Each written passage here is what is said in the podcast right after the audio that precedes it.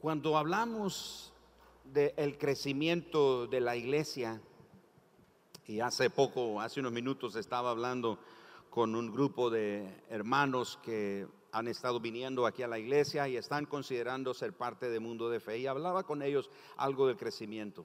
Pero cuando hablamos del crecimiento de la iglesia no nos referimos solo al aumento del número de la asistencia a las reuniones, a nuestros servicios, no nos referimos solamente a eso. Parte del problema de enfocarnos solo en el crecimiento de la asistencia en una iglesia local generalmente radica en que esto realmente no representa el crecimiento total de la verdadera iglesia. Llenar un salón con gente que canta, con gente que aplaude y escucha una predicación, no significa que la iglesia ha crecido. Solo significa que la asistencia ha aumentado. Lo que realmente queremos ver es más gente que crea y crezca en las verdades del Evangelio. Mi tarea, mi misión como un pastor, como un predicador, como un ministro de Jesucristo, la tarea como iglesia, nuestra tarea, nuestra misión como iglesia, es que veamos que las personas que vienen a esta congregación, que asisten, que son parte de esta congregación, que ellos crean y que crezcan en las verdades del Evangelio. Pero ¿qué implica creer y crecer en las verdades del Evangelio? Implica que su esperanza esté puesta en Cristo por sobre todas las cosas. Implica que estén viviendo una vida donde confiesen su pecado día a día. Implica que estén viviendo vidas transformadas luego de haber creído en el Evangelio. Por tanto, nuestro enfoque, nuestros recursos, nuestro tiempo, nuestras atenciones deben estar más enfocados en la proclamación del Evangelio que nos permita contemplar el corazón y el amor de Dios por el ser humano. Lucas nos revela un contraste muy marcado entre Jesús y los líderes religiosos de su tiempo. Acompáñenme al capítulo 15 de Lucas, por favor. Y en los primeros dos versículos vamos a encontrar, diríamos, como ah, el inicio el primer escalón de ese contraste que va en aumento en los versículos siguientes. Pero aquí en Lucas capítulo 15, veamos los primeros dos versículos. Se acercaban a Jesús todos los publicanos y pecadores para oírle. Vea el, el contraste. Y los fariseos y los escribas, quienes eran los líderes religiosos de ese tiempo, murmuraban de Jesús diciendo, este a los pecadores recibe y con ellos come. Así que notamos aquí un contraste muy marcado. Primero, los publicanos y los pecadores se acercaban a Jesús para oírle. Los publicanos y los pecadores, ¿quiénes eran? Eran, por decirlo de esta manera, la clase social más baja en la cultura judía. Publicanos y pecadores, aunque los publicanos eran judíos también, pero eran considerados como de segunda categoría porque ellos, como saqueo, por ejemplo, y como, sí, como saqueo y eh, Simón, eran líderes religiosos, pero en este caso saqueo era un publicano Inclusive Mateo era un publicano, era un cobrador de impuestos. Pero era un judío que le cobraba impuestos a, su propio pueblo. Pero ese impuesto era, por supuesto, impuesto por el imperio romano. Entonces los romanos le cobraban impuesto a los judíos por diferentes razones y motivos o para diferentes cosas. Entonces, dentro del pueblo judío habían algunas personas que ocupaban ese puesto de publicano y era de cobrar los impuestos. Y el imperio romano les permitía a ellos cobrar el impuesto, pero también les daba la libertad de cobrar lo que ellos quisieran. Entonces, si tenía la gente que pagar, un ejemplo, 100 córdobas al día, si a un publicano se le antojaba cobrarle a usted mil córdobas, usted se los tenía que pagar. Por eso es que Saqueo, cuando Jesús llega a su casa, se pone de pie, pide la palabra y dice, Señor, le voy a dar la mitad de mis bienes a los pobres. Y si a alguien he defraudado, se lo voy a devolver cuatruplicado. Entonces los publicanos eran gente despreciable. Los pecadores, eso incluían los gentiles, los enfermos, los mendigos, las prostitutas, ah, lo peor de la sociedad, vamos a decirlo en esa forma. Es interesante entonces que los publicanos y los pecadores seguían a Jesús a donde él iba para oír sus enseñanzas. En cambio, los líderes religiosos lo que hacían era murmurar de Jesús. ¿Y qué murmuraban? Bueno, este es un comilón. Este se junta con los pecadores y con ellos come. Simón el fariseo invitó en una ocasión a Jesús y aquella mujer que estaba llorando y con sus lágrimas lavando, limpiando los pies de Jesús y con su cabello largo enjugaba o limpiaba, secaba los pies de Jesús. Dijo, si este fuera profeta, sabría qué clase de mujer es la que lo está tocando. Entonces, los líderes religiosos se ponían en un plan de murmurar y atacar a Jesús. Ahora, quienes debían amar y servir a Jesús eran quienes lo aborrecían. Es decir, los líderes religiosos debían haber amado a Jesús porque estaban esperando al Mesías. El Mesías viene y lo aborrecen. Y quienes deberían haberlo aborrecido eran quienes lo buscaban y lo seguían. ¿Por qué la gente publicana y pecadoras seguían a Jesús? Porque reconocían la necesidad que había en ellos, pero también por la extraordinaria aplicación de la palabra de Dios a la situación de cada uno de ellos. Llamemos a la mujer samaritana a esta plataforma y preguntémosle, ¿qué fue lo que te impactó? Y ella dice, me habló mi vida.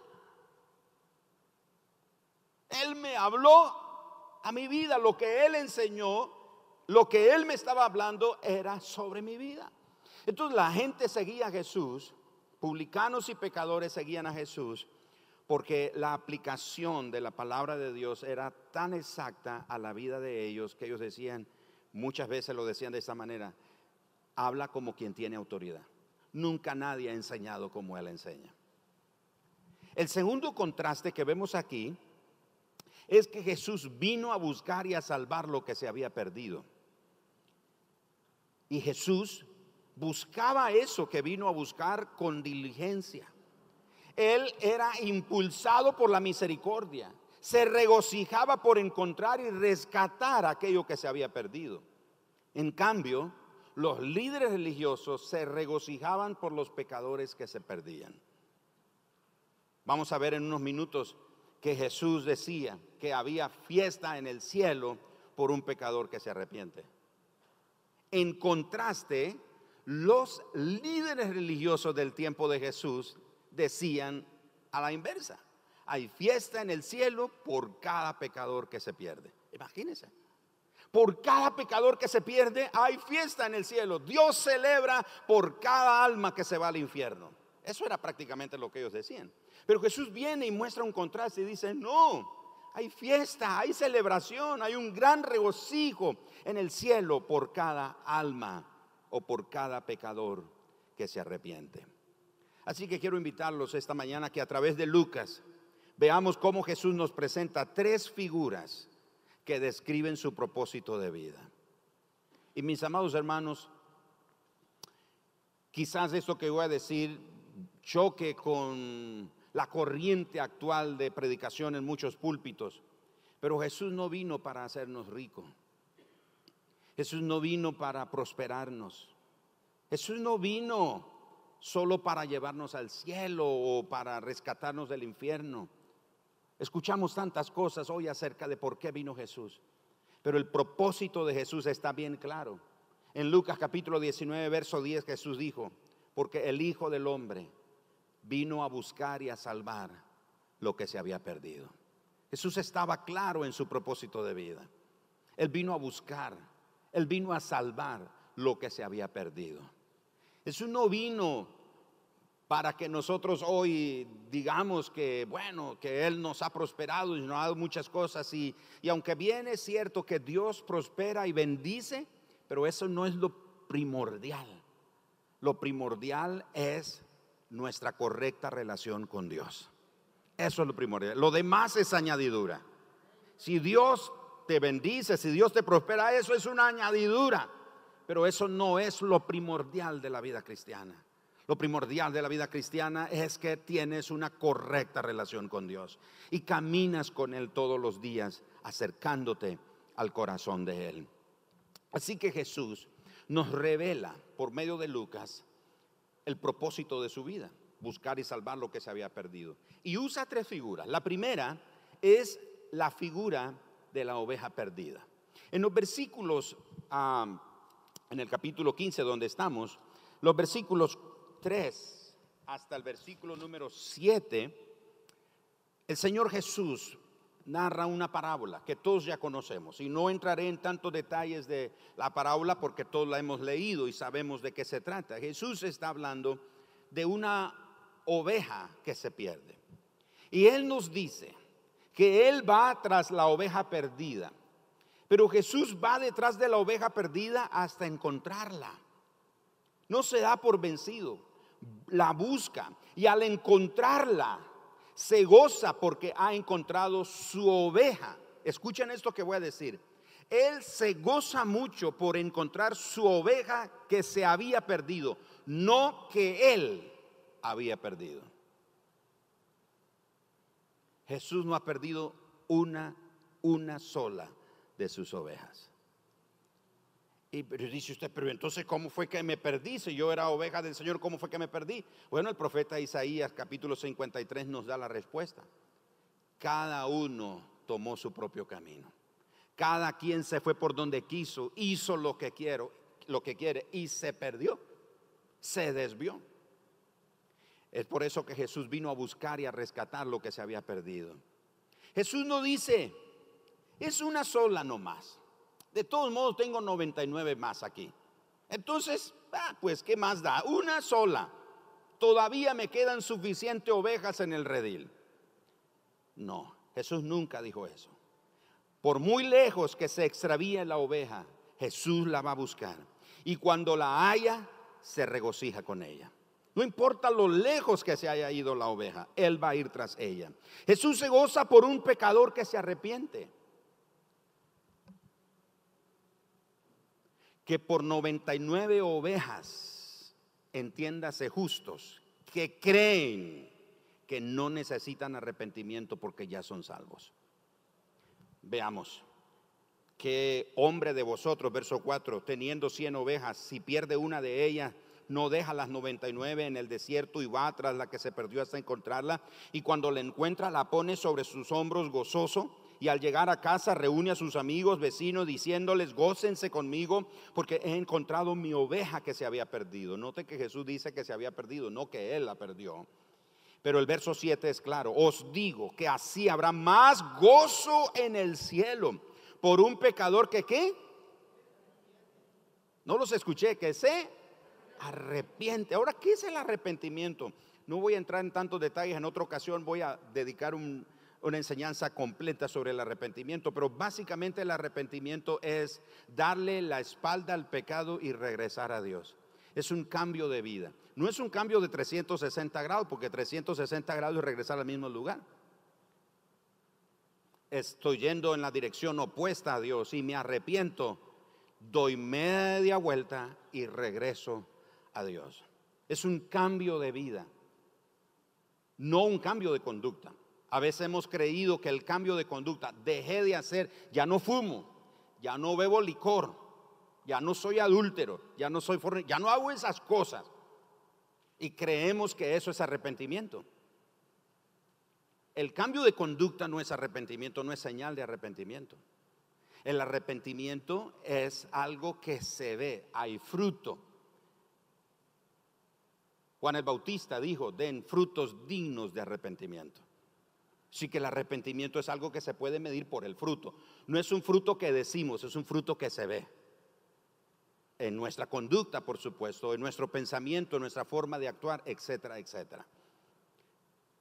Jesús entonces dice que hay fiesta en el cielo por esa oveja que se arrepiente, que por 99 justos que no necesitan de arrepentimiento. Esa palabra no necesitan, realmente la idea es que quiere comunicar es que estas 99 ovejas que se quedan en el redil sienten que no necesitan arrepentimiento porque ya se arrepintieron una vez.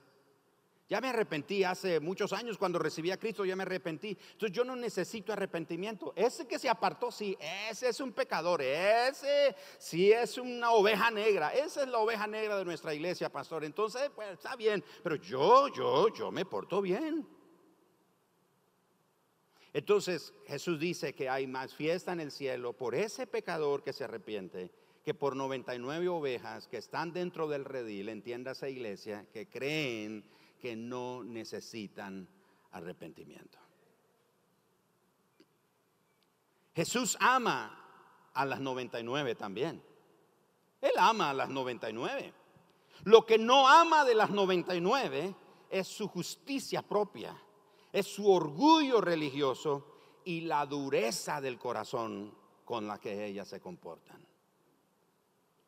ese orgullo religioso, esa justicia propia y esa dureza de corazón les impide reconocer su pecaminosidad y la necesidad de arrepentirse ante el Salvador que un día las rescató. Ahora, ¿qué es dureza de corazón? La dureza de corazón resulta de la sobreexposición a la palabra de Dios sin obedecerla usted y yo podemos caer en dureza de corazón viniendo semana tras semana, venir a este lugar o a la iglesia o el que nos está viendo en la transmisión ve después de esta transmisión, se cruza otra transmisión y va de, de transmisión en transmisión y oyendo cada palabra. Muchos escuchamos tanta palabra, tanta predicación en la semana, estamos sobreexpuestos a la verdad de Dios, a la palabra de Dios, pero sin obedecerla, sin ponerla en práctica. Eso produce dureza de corazón. Así que las 99 ovejas que están ahí dentro del redil están llenas de justicia propia, de orgullo religioso, dureza de corazón, porque ellas han escuchado suficiente mensaje, suficiente predicación, pero su corazón está duro, que no las deja reconocer que necesitan también arrepentirse, que necesitan todos los días la gracia del Salvador que un día la rescató. La segunda figura es la moneda perdida. En los versículos 8 al 10, Jesús hace referencia a una mujer que tiene 10 dracmas, es decir, unas monedas, ah, y se le pierde una. Y se no enciende la lámpara y barre la casa y busca con diligencia hasta encontrarla. Y cuando la encuentra, reúne a sus amigas, a sus vecinas y les dice, gócense conmigo porque he encontrado la dracma que había perdido. Así os digo que hay gozo delante de los ángeles de Dios por un pecador que se arrepiente. Jesús le da un gran valor a todas las personas. ¿A cuántas personas? A todas como vimos en las 99 ovejas y la número 100. Él ama a la oveja perdida, pero ama a las que están dentro del redil. Lo que no ama de ellas, ya lo dije. Pero Jesús ahora en esta otra figura de el dracma o la moneda perdida, Jesús nos enseña que Él le da un valor a todas las personas, incluyendo a las que están perdidas. Él ama a los que estamos en su reino a los que le amamos, a los que le seguimos y lo servimos, pero Él también ama a los que están perdidos. Note que la moneda está perdida. La mujer dueña de casa está haciendo todo lo que está a su alcance para encontrarla. Hay gozo delante de los ángeles de Dios por un pecador que se arrepiente. Esa escena, hermano, nosotros no tenemos idea. Ahora le voy a decir una cosa. Los ángeles, ellos ven todo lo que ocurre con nosotros los Ellos, ellos no pueden entender cómo, cómo un pecador que han andado perdido, viviendo de una manera perdida, cómo Dios puede rescatarlo, transformarlo. Dio a su propio hijo para rescatarlo. Los ángeles no entienden eso. ¿Saben por qué? Porque ellos nunca han pecado. Ellos no conocen el pecado. Los ángeles son santos. Los ángeles no saben lo que es arrepentimiento porque ellos nunca han pecado. Entonces, el gozo que ellos experimentan o que ellos observan es el gozo que Dios siente. La expectativa, la alegría en el corazón de este padre al ver que es encontrada una persona de gran valor, que compara a Jesús con una moneda. Esa moneda era de gran valor, o sea, tener 10 dragmas en ese momento era, o sea, mucho dinero, o sea, tiene mucho valor, tiene mucho precio. Pero los ángeles no pueden. De hecho, Jesús mencionó otra característica de los ángeles. Dice que no se casan ni se dan en casamiento. Así que los que no se han casado, apúrese. Porque en el cielo no hay casamiento. No, pastor, estoy esperando las bodas del Cordero ahí. Sí, bueno, lo bendigo. Yo voy a estar ahí, pero no va a haber casamiento como el que usted piensa. Dice que los ángeles no se casan, no se dan en casamiento. Los ángeles no se enamoran. Pero ¿por qué menciono esto de los ángeles? Porque quiero destacar el hecho de que los ángeles son testigos. De hecho, la Biblia dice por medio del apóstol Pablo que los ángeles observan el culto. Si nuestros ojos espirituales pudieran abrirse, nosotros veríamos aquí legiones de ángeles en este auditorio, allá donde están nuestros niños, en cada lugar donde está reunida la congregación, la iglesia, el cuerpo de Cristo, allá hay ángeles viendo. De hecho, a veces algunos hermanos han tenido algunas visiones aquí en la iglesia. Y, me sorprende, allá en el, auditorio algunos también tuvieron visión y me han dicho, pastor, cuando he visto que has estado predicando, he visto dos figuras, nunca les vi el rostro, pero eran altas, se veían resplandecientes y donde tú te movías, ellas se movían, donde tú te movías. O sea, hay ángeles aquí, nosotros no los vemos, pero ellos están aquí. Ellos participan del culto. Ellos te ven si adoras con gana, con pasión o con desdén. Ay, otra vez, la misma canción. Y el pastor, pónganse de pie. Ahora siéntense. ellos ven todo. Ellos quisieran experimentar lo que nosotros experimentamos. Qué increíble experiencia es sabernos condenados y dignos de muerte, pero encontrarnos delante del Padre Celestial sabiendo que somos justos y perdonados, como que nunca hubimos pecado, como que nunca hubo pecado en nuestra vida, no porque no lo hubo, fue porque la sangre del Hijo de Dios nos limpió y nos lavó y nos declara justos delante del Padre. Entonces, Jesús nos dice que cada persona, Amados hermanos, cada persona, aún los que no vienen a la iglesia, tengamos cuidado nosotros de no caer como esas, algunas de esas 99 ovejas que se sienten bien, porque no son como los que no vienen a la iglesia. No son como los hermanos medio zancochados, dicen algunos. No, ese hermano anda medio zancochado, es entre lote y camagüe, ese hermano todavía no es cristiano y por eso no viene y, cosas como esa. No, no, no, no, tengamos cuidado. Dios ama a los que estamos aquí. No nos ama por lo bonito o por lo bien que nos portamos, según nosotros. Nos ama porque esa es su naturaleza, amar. Él es amor, pero también Él ama y está interesado en los que están perdidos, que no están aquí todavía o en otra congregación, donde sea que se predica el Evangelio. Finalmente, la tercera figura es la persona que malgasta o desprecia todo. A partir del versículo número 11 hasta el versículo 32, Jesús narra la historia, la parábola del hijo pródigo. La persona pródiga, es interesante, esta palabra pródiga tiene tiene como dos lados, es como una moneda que tiene dos lados. El lado que Jesús usa de la palabra pródiga aquí es la negativa, porque la otra palabra, el otro lado de la palabra pródiga es positiva, es alguien generoso. Pero el lado que Jesús usa aquí es que la persona pródiga es una persona que desperdicia y consume sus recursos, sus bienes, su tiempo, su vida en gastos, en prácticas, en hábitos inútiles, sin medida ni razón. Eso es lo que quiere decir pródigo. No es perdido, es pródigo. Es interesante que pródigo aquí tiene que ver con alguien que desperdicia su vida. Hay gente hoy en, el, hoy, en día en el mundo que está desperdiciando su vida, está desperdiciando su tiempo. La persona pródiga desprecia sin medir consecuencias la vida u otra cosa, ya sea un bien o un recurso estimable.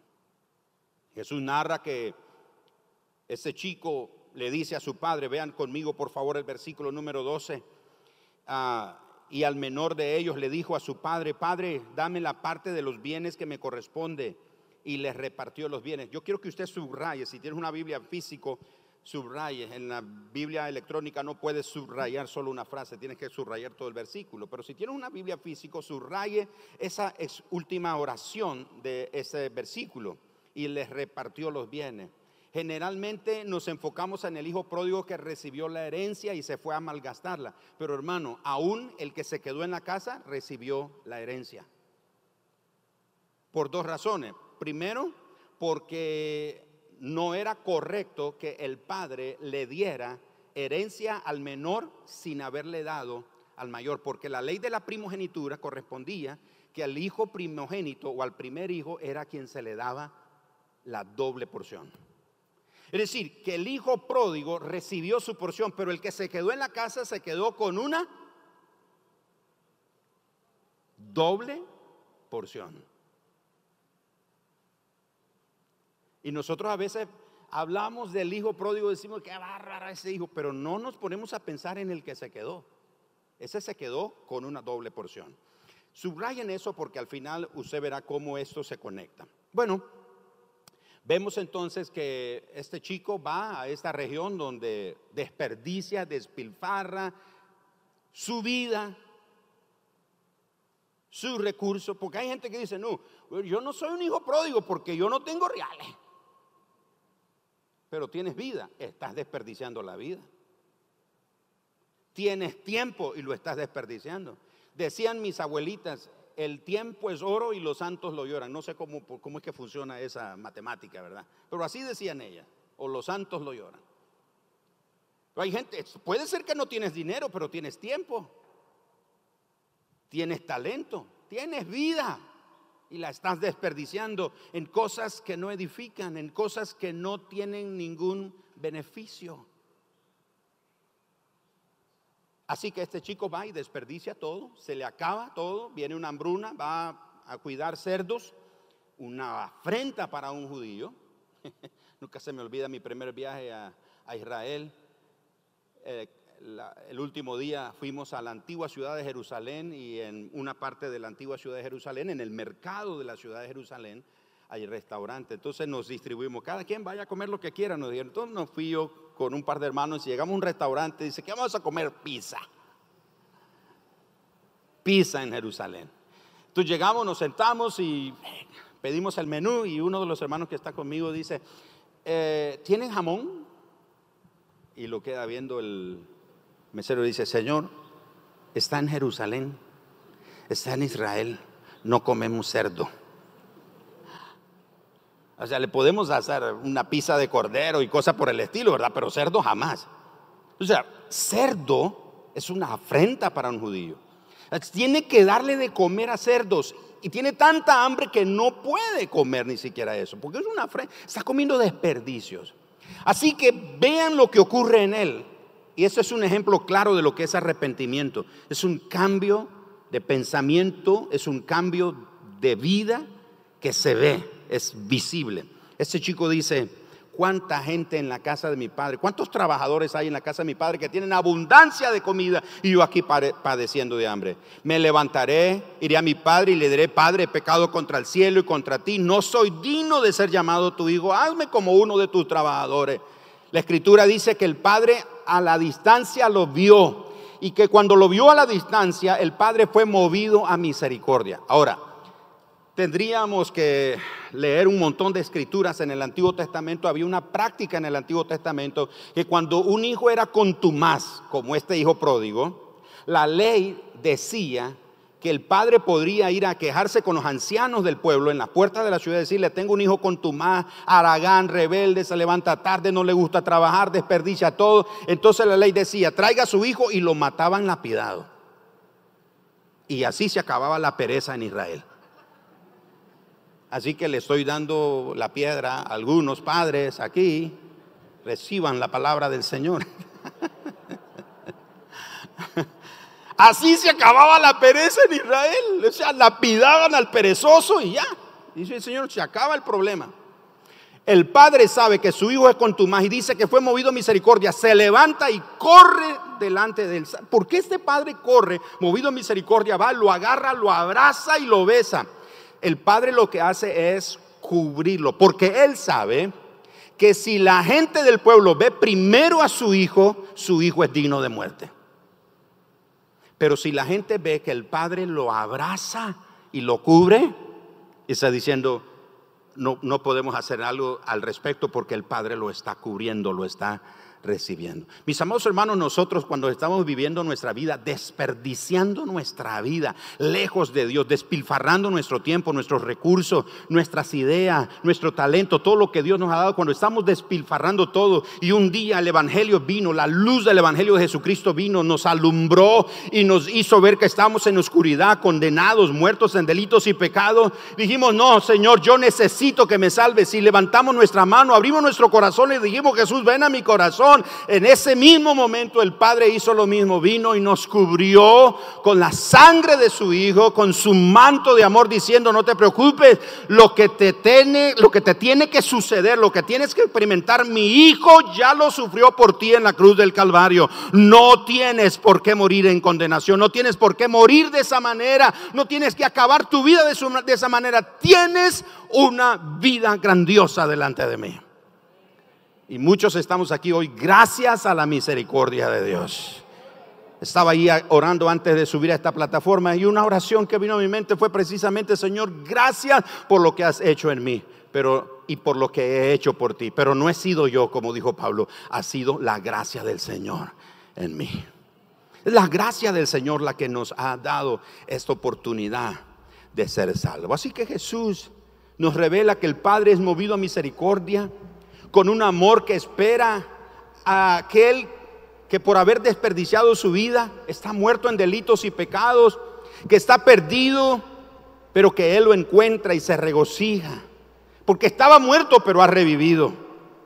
Se había perdido, pero ha sido hallado.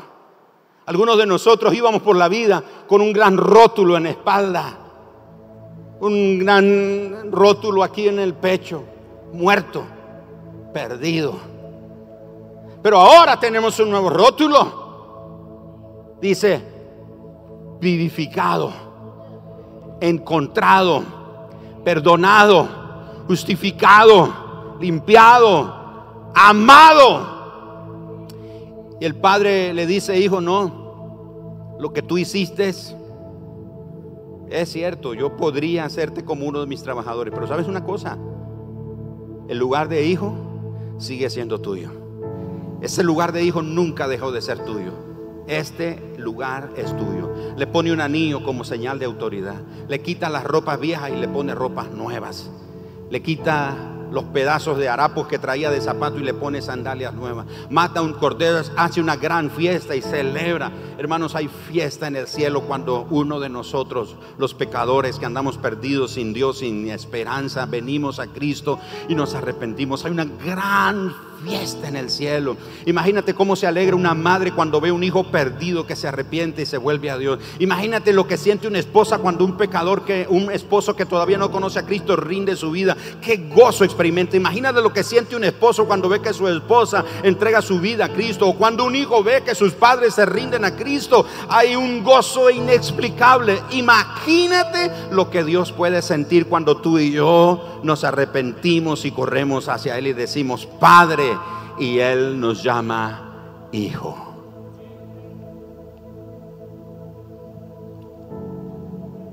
La historia no termina ahí, termina de esta manera. El hijo mayor está enojado. Los versículos 32 en adelante, el hijo mayor llega y hay fiesta.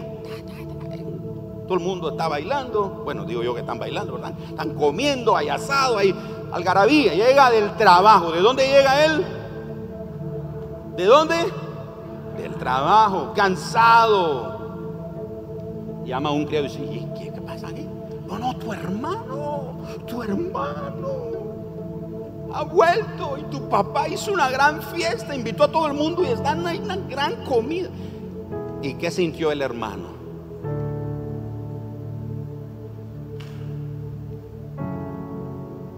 Se enojó, empurrado.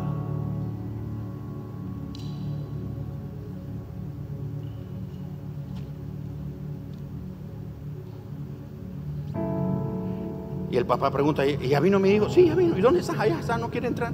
Y el padre dice, ¿por qué no entras? Dice, yo he trabajado, yo nunca me he desviado, nunca he pecado, he sido fiel, he servido en todos los ministerios de la iglesia y, este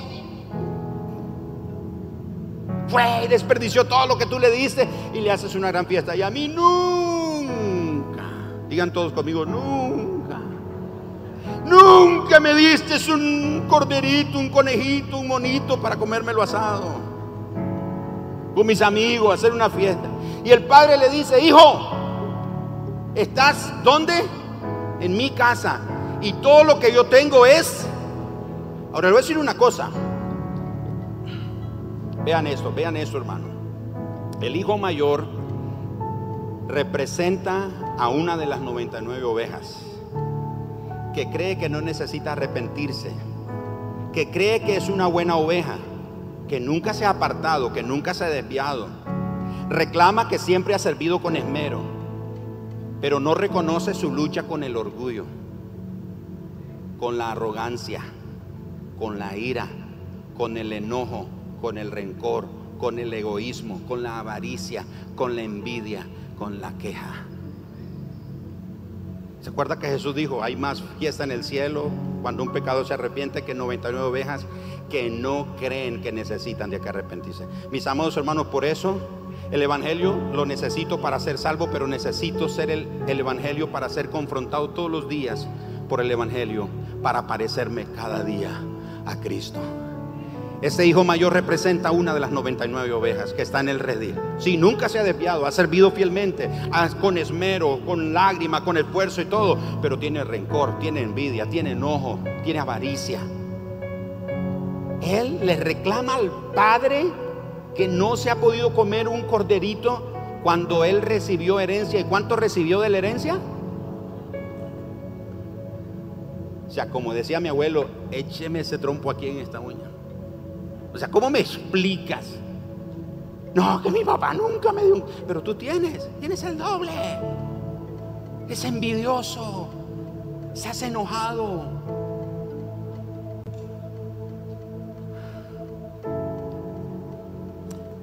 Por Cristo tenemos en Dios un pastor.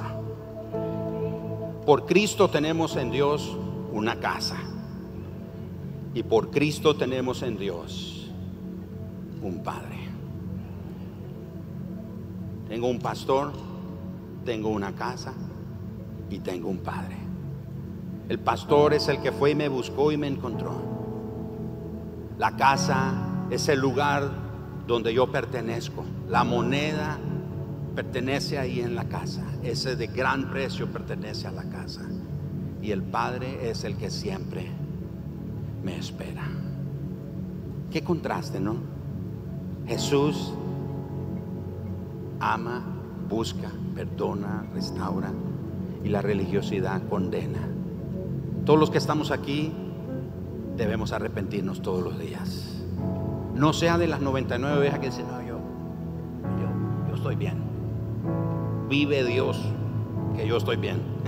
no, no. Todos los días usted y yo vamos a ir a la cruz y reconocer, Señor, yo te necesito. Necesito tu gracia mí. Señor, batallo con el orgullo, batallo con el egoísmo. ¿Ustedes saben que yo batallo con el egoísmo? Yo. No, no es una parábola que estoy contando. Estoy hablando de mí. De mí. Yo, yo, Gerardo José Ampie Álvarez, número de cédula 001 3012 0032 V, número de cuenta. Ah, no, no es cierto. Yo, yo batallo con el egoísmo. ¿Con qué batallas tú? Yo sé de lo que te estoy hablando. Que necesito el Evangelio todos los días para parecerme a Cristo. Porque en mis fuerzas yo no puedo. Porque si lo que quiero conseguir por mi fuerza, entonces eso ya no es gracia, eso es religión, eso es obra muerta. Lo único que nos vivifica es la gracia de Jesucristo. ¿Cuántos aquí reconocen que necesitamos arrepentirnos todos los días? Todos los días. Algunos aquí necesitan hacer una fila de arrepentimiento porque desde que se arrepintieron nunca se volvieron a arrepentir. Todos los días necesitamos arrepentirnos. Vamos a levantar nuestras manos delante del Señor. Si quiere acompañarme en pie y, disculpe que lo incomode ahora otra vez, vamos con el ejercicio de pie. Y, y vamos a pedirle al Señor que nos perdone.